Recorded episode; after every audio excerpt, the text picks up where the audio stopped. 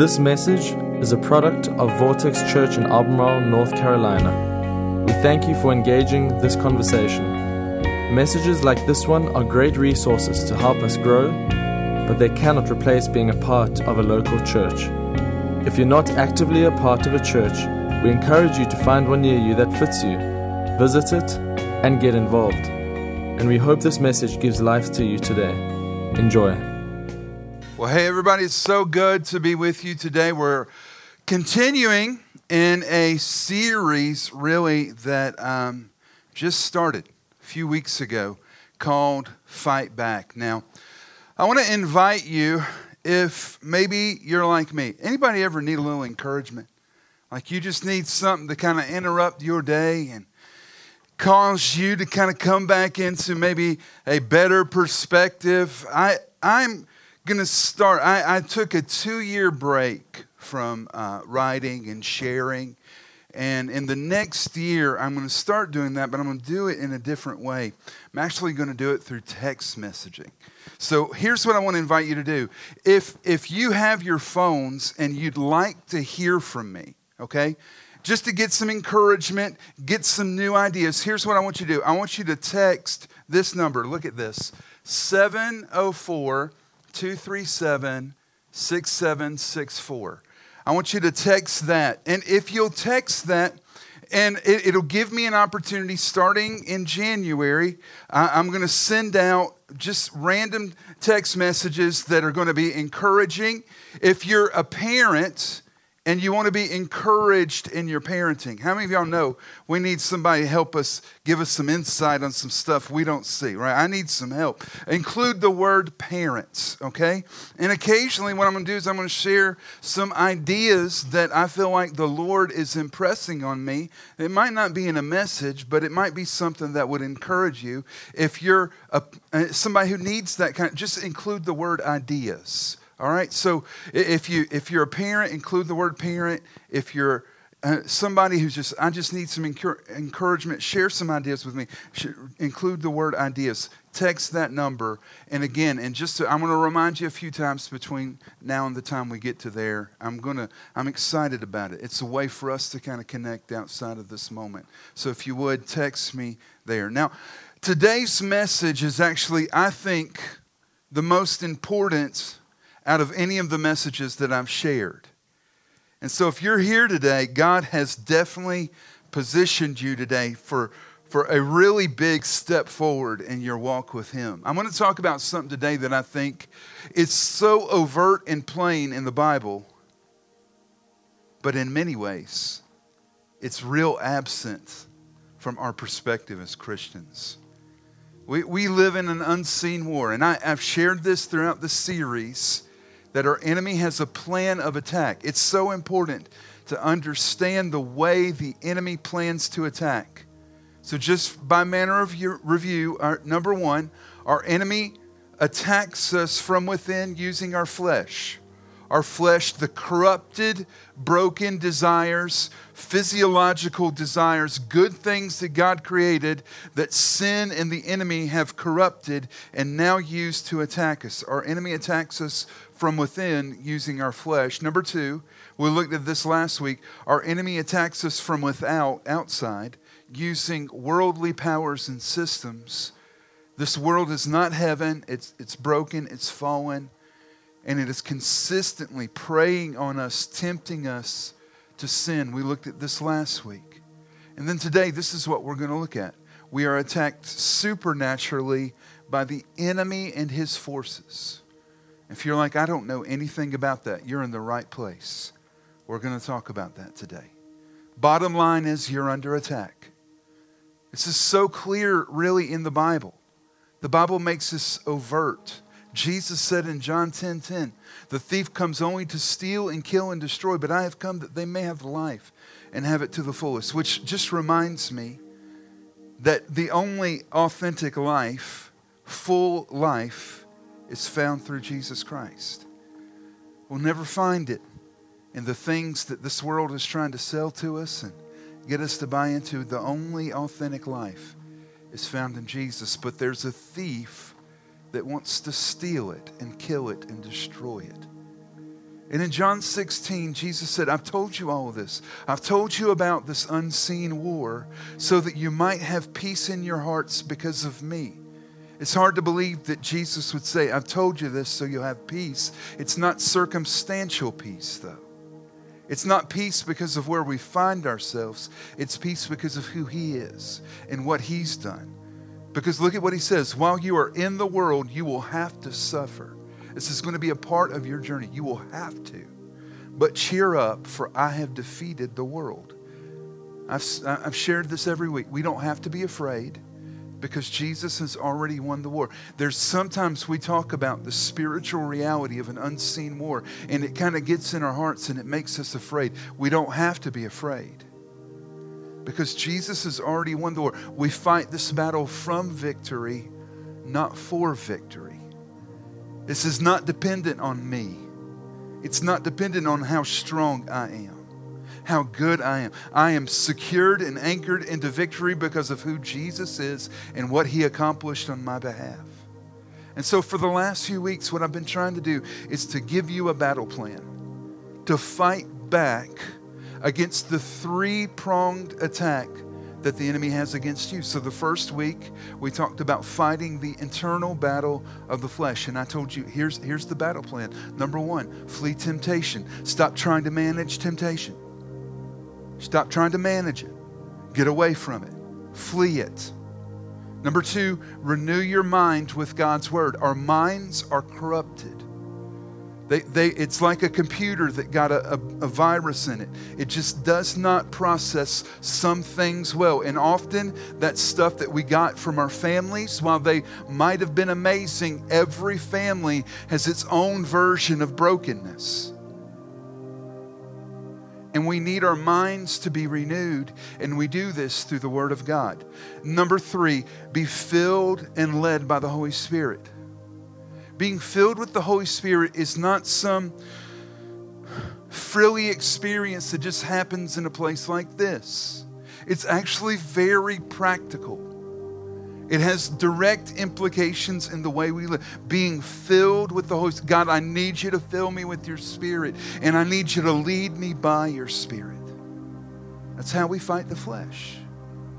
How do we fight the world? The external temptation to sin that is in the world. Number one, we find personal victory with sin before making it a public fight. I told you that we would all be better off if we started looking in our own hearts before we tried to look at other people. Often, the things that bug us the most about other people are the things that are most present in our own hearts. And we need to make holiness a personal issue. We need to stop yelling at the world about stuff that we struggle with. We got to get some victory in our own life. Then, number two, we fight the temptation of more with the discipline of contentment. That's the lie of the world. If one is good, more is better. Corrupted appetites only know one word more. I want more. I want more cookies. I want more cake. Y'all ever been there? I know I had enough, but that was so good. I just want some more, right? We fight more with the discipline of contentment. And then, number three, we humbly surrender to the way of Jesus. The world has a way it wants you to live, it does. And if you're patterning you're, you're patterning your, your life after the world, if that's the pattern that you're, you're looking to follow, you're, you're, you're going to get what the world has to give. You, you probably need to be asking the question do I want it? Do I want the brokenness? Do I want the strife, the frustration? Or do I want what God has to give? God's got good stuff for you today.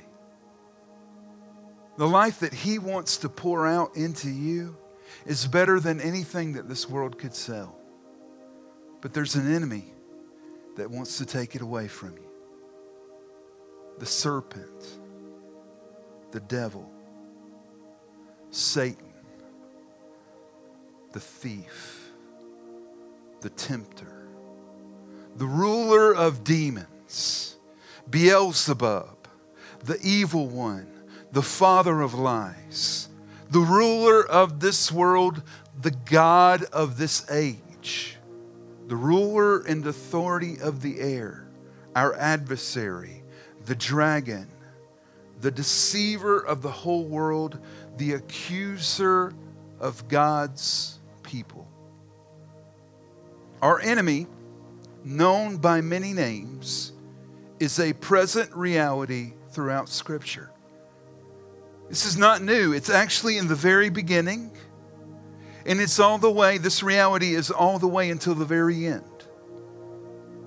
If you notice the teachings of Jesus and the stories of Jesus. Jesus is, is constantly talking about an enemy and he's constantly dealing with demons. And the thing is, is that if you look at his crowds, they were never shocked by it. Why? If you're taking notes, I'm going to make a few observations today about this reality. Number one, this unseen spiritual war is a basic accepted truth throughout the Bible. This is something that throughout the entirety of Scripture, this is an accepted reality that we have an enemy, there is an unseen war that is going on, and it's looking to ravage my life. Second Kings chapter 6, the prophet Elisha. This is a remarkable story. Elijah, then followed by Elisha, these incredible prophets that God used in a very important time. Elisha is a, a marked man. There, there's, it's as if the king feels like he's got a spy and can see into, and, and he's hated. And he wakes up one morning, and there are forces, literally forces, surrounding. I want you to see this story because this paints a picture that often we don't think about. This is Elisha and his servant. Look at this. When the servant of the man of God got up and went out early the next morning, an army with horses and, horses and chariots had surrounded the city. They've come for him. They're, they're there to take him out. Oh, no, my Lord. What shall we do? The servant asked. Now look at what happens next.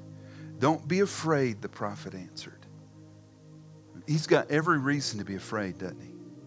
He's surrounded by people who want to kill him. Look at what he says next. Those who are with us are more than those who are with them. Now, this didn't make any sense because those who are with them were two. it was him, and, and, and, and there's a whole army so Elisha prayed, Open his eyes, Lord, so that he may see. And I'm praying today that your eyes will be open. Then the Lord opened the servant's eyes. Obviously, he was already looking spiritually. His eyes were open. And he looked and he saw the hills full of horses and chariots of fire all around Elisha. There is something happening that they couldn't see with their eyes. There's an unseen war. And for Jesus, throughout the Gospels, this was consistent. Begins with Satan's direct confrontation and temptation. It happens in demonic ministry where Jesus casts demons out of people. There's an unseen enemy, but there's good news, and that comes out of that passage with Elisha. There's also an unseen army on God's side, too. As much as our enemy has, our God has more. So, who is this enemy? You know, as we were talking through this message, it was remarkable that our staff was like, I really need you to teach this this week. I need you to share this. Most people don't get this. Who is Our enemy, number two, if you're taking notes, our enemy is a high ranking fallen angel who carried with him one third of all the angels in open rebellion against God. There are three named angels. As you read through the context of Scripture, they all had different jobs. And these angels carried significant authority and power in heaven. But Ezekiel 28 gives us insight. It's a, it's a prophecy against a sitting king, but in Ezekiel 28, the prophecy actually is telling the story of how our enemy came to be the fall of Lucifer. Lucifer was his given name. Lucifer means the star of the morning, beautiful, ornate perfect. But in Ezekiel 28, the Bible says that evil found its way in pride.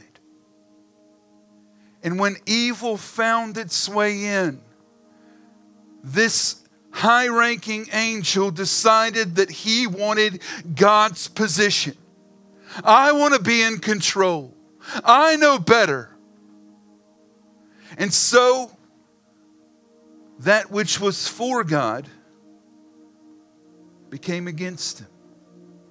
And there was a war. Lucifer becomes Satan. The word Satan means accuser.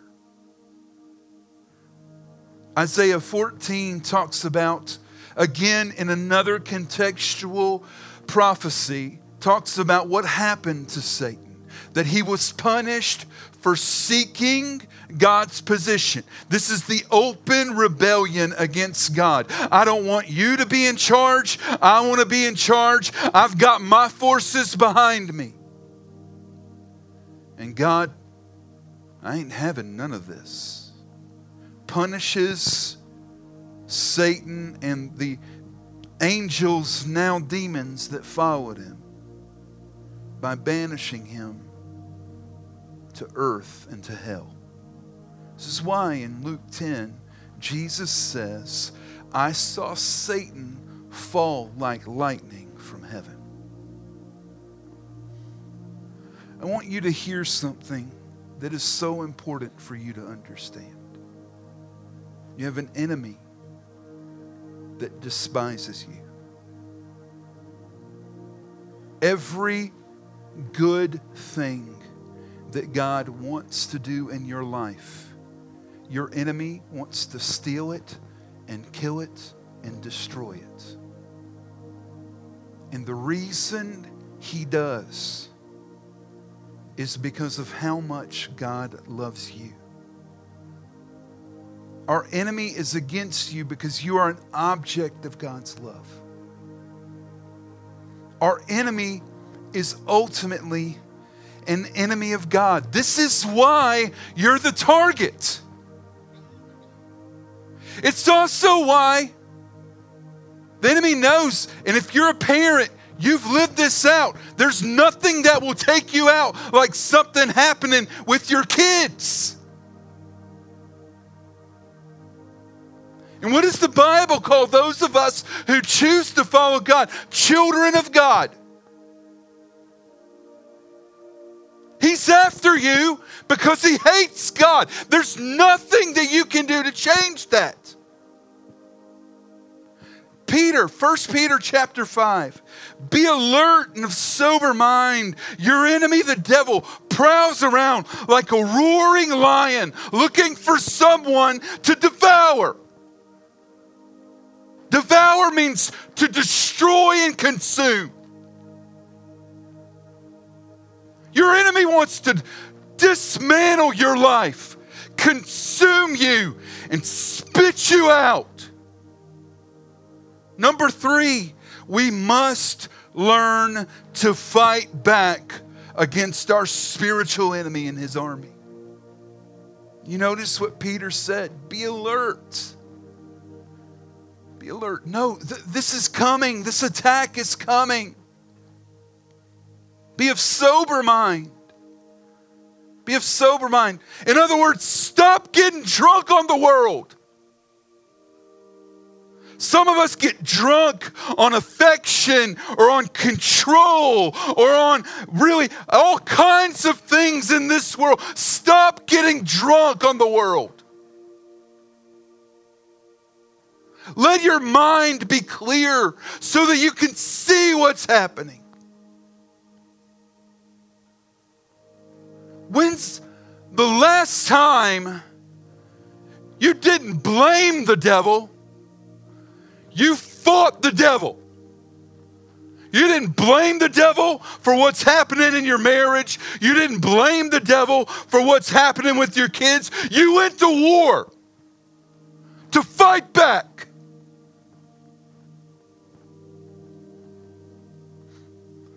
I heard a story not too long ago about my, my grandparents. My grandfather, his dad died when he was very little. His mother was an addict. She had four kids, two older than my grandfather, and an infant at the time. She made a decision that no parents could imagine, especially in their own mind. She made a decision to give my grandfather up. I can keep three kids, I can't keep four. So she took my grandfather at four or five years old drove him to an orphanage and orphaned him. I can't imagine personally the trauma of having lost your father and then having had your mom say, I'd rather keep your brothers and sisters and not you. As a young man, that came out through a lot of abusive behavior. He was, um, at times, uh, prone to drunkenness, anger, and not just verbally abusive, but physically abusive.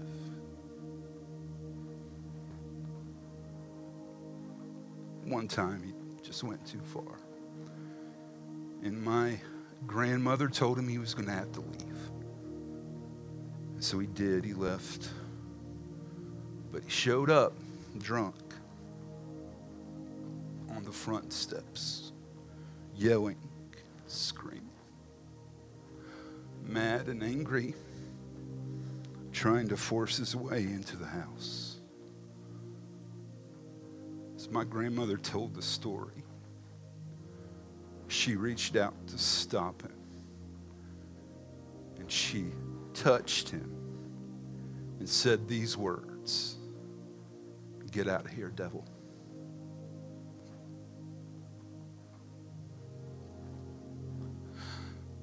And when she did, he fell backwards, unconscious.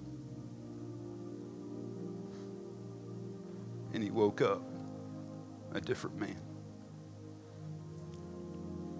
We've got to learn to fight back. And it all starts with a choice. It's a choice between pride and humility. Proverbs 29 says, One's pride will bring him low, but he who is lowly in spirit will obtain honor. In other words, if I choose pride, I can I can be doing real good, but it's going to end up bringing me down. But if I will humble myself, if I'll choose a posture of humility, what will happen is God will eventually elevate me. God will raise me up. And this is big. All throughout the Bible, you're going to see that pride is so very, very important. And it's important in the context of this spiritual war because, number one, pride is the open door to spiritual attack. When we choose pride, it's like leaving the front door open and just saying, Come on, devil, I'm going to give you a place to come and live. Psalm 10, I read this not too long ago and thought about this in this context. Look at this. In his pride, the wicked man does not seek him. I want y'all to leave this verse up for a second. And in all his thoughts, there is no room for God. I want you to think about this. What this verse is saying is that there is a consciousness here, right? In his pride, he does not seek God. I choose not to go after the things that God tells me to go after, to not do the things God tells me to do. It's conscious. I know God said forgive. I know God said to let go and trust. I know God said, but I'm not going to do it. I'm not going to give. I'm going to hold on to my money. In his pride, the wicked man does not seek him. But notice this next verse. In all his thoughts, there is no room for God. This is subconscious. I'm not even thinking about it. I'm not creating space for it. Pride is a conscious or unconscious decision to reject God. It's to look into the heart of God and say, I don't need you. So look over your finances and realize, yeah, I, I get it, God. You're saying you blessed me with this and you want me to give. I'm not giving. To look over your friendships and say, what? The, the greatest of these will serve. I'm not serving anybody. They're only going to be my friends if they serve me and my purposes. Or family. What? You want the gospel to be the center of my family? No. I'm the center of my family. If it's not my way, I'm going to be mad about everything. It's rejecting God. It's looking in the heart of God and saying, I don't want what you have. But ever stop to think if I'm telling God no, what am I saying yes to? Like when you look into the heart of God and you say, I'm not going to forgive them. What are you saying yes to? I'm not going to give. What are you saying yes to? I mean, I can just tell you, I'm not going to give. Financially, you're saying yes to I want to be broke. I want to be like everybody else. Yeah, I'm not going to serve my friends. What are you saying? Yes, I want to be selfish. I want to be the kind of person that nobody wants to be close to. Yeah, I don't want the gospel to be the center of my family. I want to be the center. You want to know what you get with that? Broken relationships. You get kids that don't even want to be around you.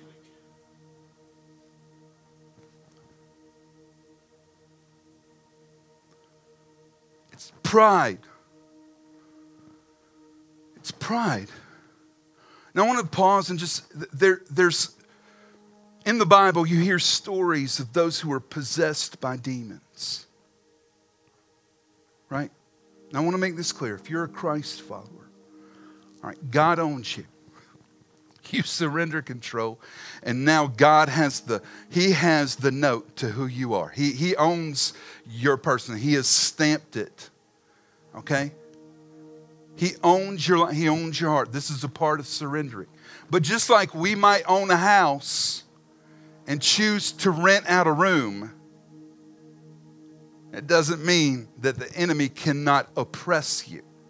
Okay? I heard this story this past week. This lady in California decided I got I got a big house. There's a crisis of, of, of you know places to live. I can I can rent out a a room of mine on Airbnb. I'll just Airbnb this room. And so she did. And it was going great for a few months. And then somebody moved in and they were there for a week. And when it was time for them to leave, they hadn't left. And the lady went and said, Hey, when, when are you leaving? You're supposed to leave yesterday. Yeah, I'm not moving out. You're not moving out. No, I'm not leaving.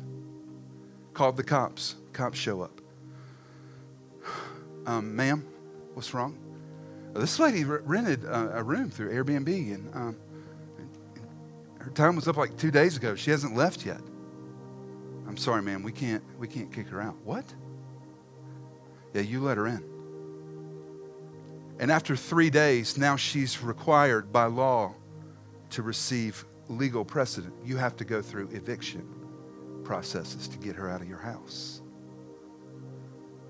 That's how it works with the rooms in your heart.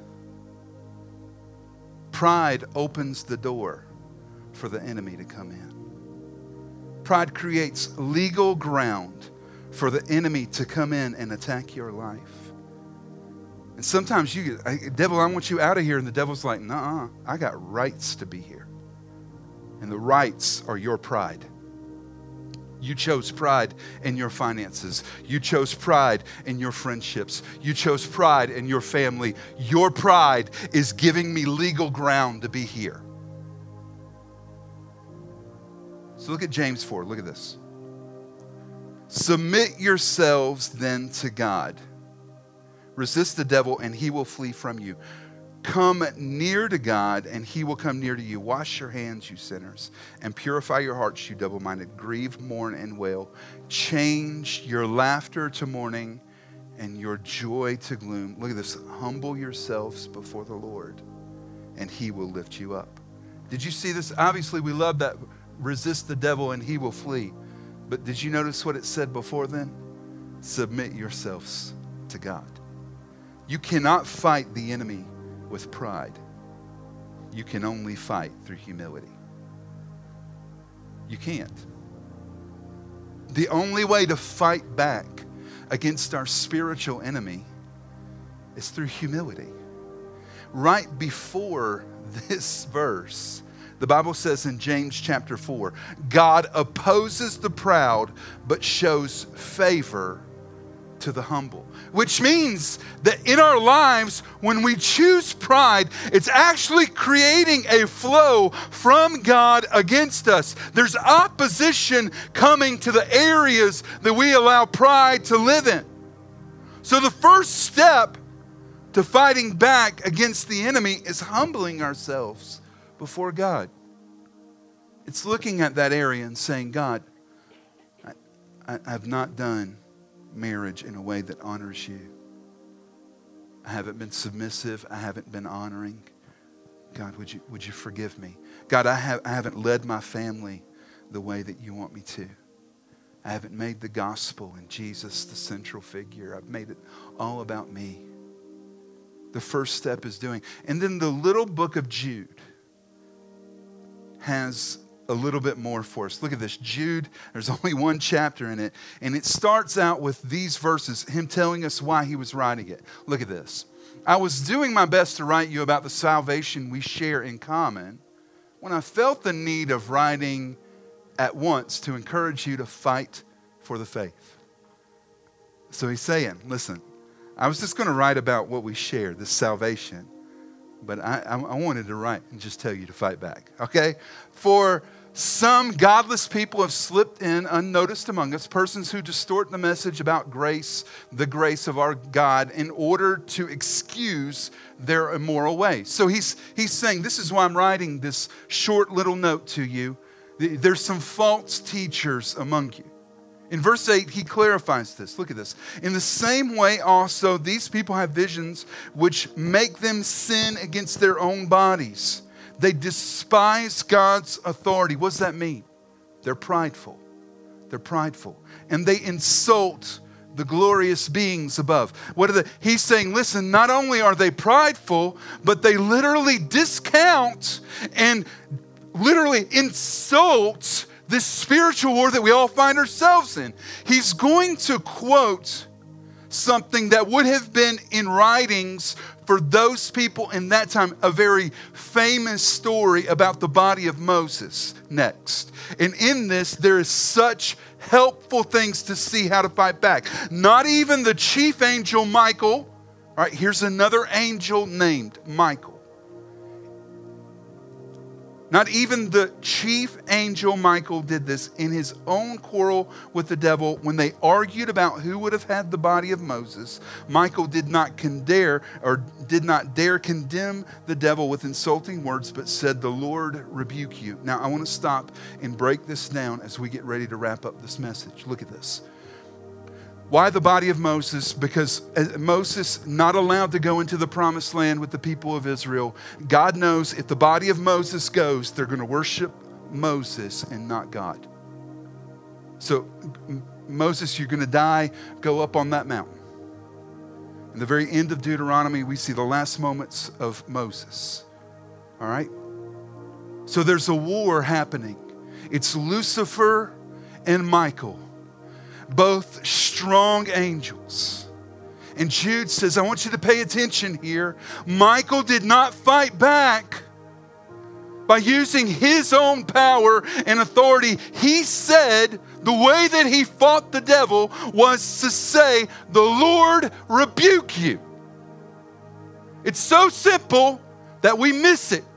Number three, we fight the enemy by rebuking him in the name of Jesus. This is how we fight the enemy. We rebuke the enemy in the name of Jesus. To rebuke literally means to turn back. So when my grandfather was trying to get in the door, and my grandmother held her hand out and said, Get away from here, devil. She rebuked the devil.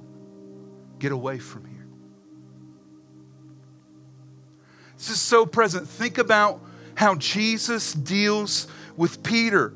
When Peter has just made the confession, Jesus, you're the Son of God. And then Jesus, I'm going to die. Peter, no, you're not. And, and now what does he say? He says, Get away from me, Satan. That's a rebuke. The very beginning of Jesus' ministry. He's tempted by the enemy. He takes him here. I know you're hungry. Command these stones to turn to bread. No, man doesn't live by bread alone. What's he doing? He's rebuking him by the word of God. Oh, this. No, the word says. No, this. The word says. And if you pay attention in that, the verses Jesus quotes are within what we would call two chapters in the Bible. It's almost like he did his devotion that morning. God gave him all the ammunition he needed for that evening. To rebuke is to turn back. When's the last time you didn't blame the enemy, you fought back against the enemy? You rebuke the enemy over your marriage. You rebuke the enemy over your kids. You rebuke the enemy over your finances. But here's the thing you can't rebuke the enemy when you're rejecting Jesus. When you're turning in pride to your own way, doing finances your own way, you can't rebuke the enemy in your finances. You have no legal ground to do it because it's not your authority, it's His authority given to you. You have to be humbly submitted to Him. Which means that the areas that we need to rebuke the enemy over are places where pride has allowed the enemy to get in. The power to rebuke is found in our repentance. If you're struggling with your kids, what you need to do as a parent is take a step back and say, God, where have I failed? Not where are they failing, not what's going on in there. Where God, where have I blown it? And then you get on your face and you repent to God. And when you repent and you stand up in the authority of God, you rebuke the enemy over them. In your marriage, God, where in my pride have I failed to be a submissive and loving wife? God, where have I failed to submit my family to you? God, as a husband, where? And then you get on your face and you repent for it. And you stand up in the authority of Jesus Christ and you rebuke the enemy over your marriage. You will never be able to rebuke the enemy when you're doing your life your own way. The power to fight the enemy is only found in Jesus and shared with us. His authority is shared with us when we're humbly submitted to Him. It's so simple. It's so present throughout the entire Bible. But it requires submission and humility out of you. Thanks for listening. This podcast has been a production of Vortex Church in Albemarle, North Carolina. For more information on our church, we encourage you to visit us online at vortexchurch.com.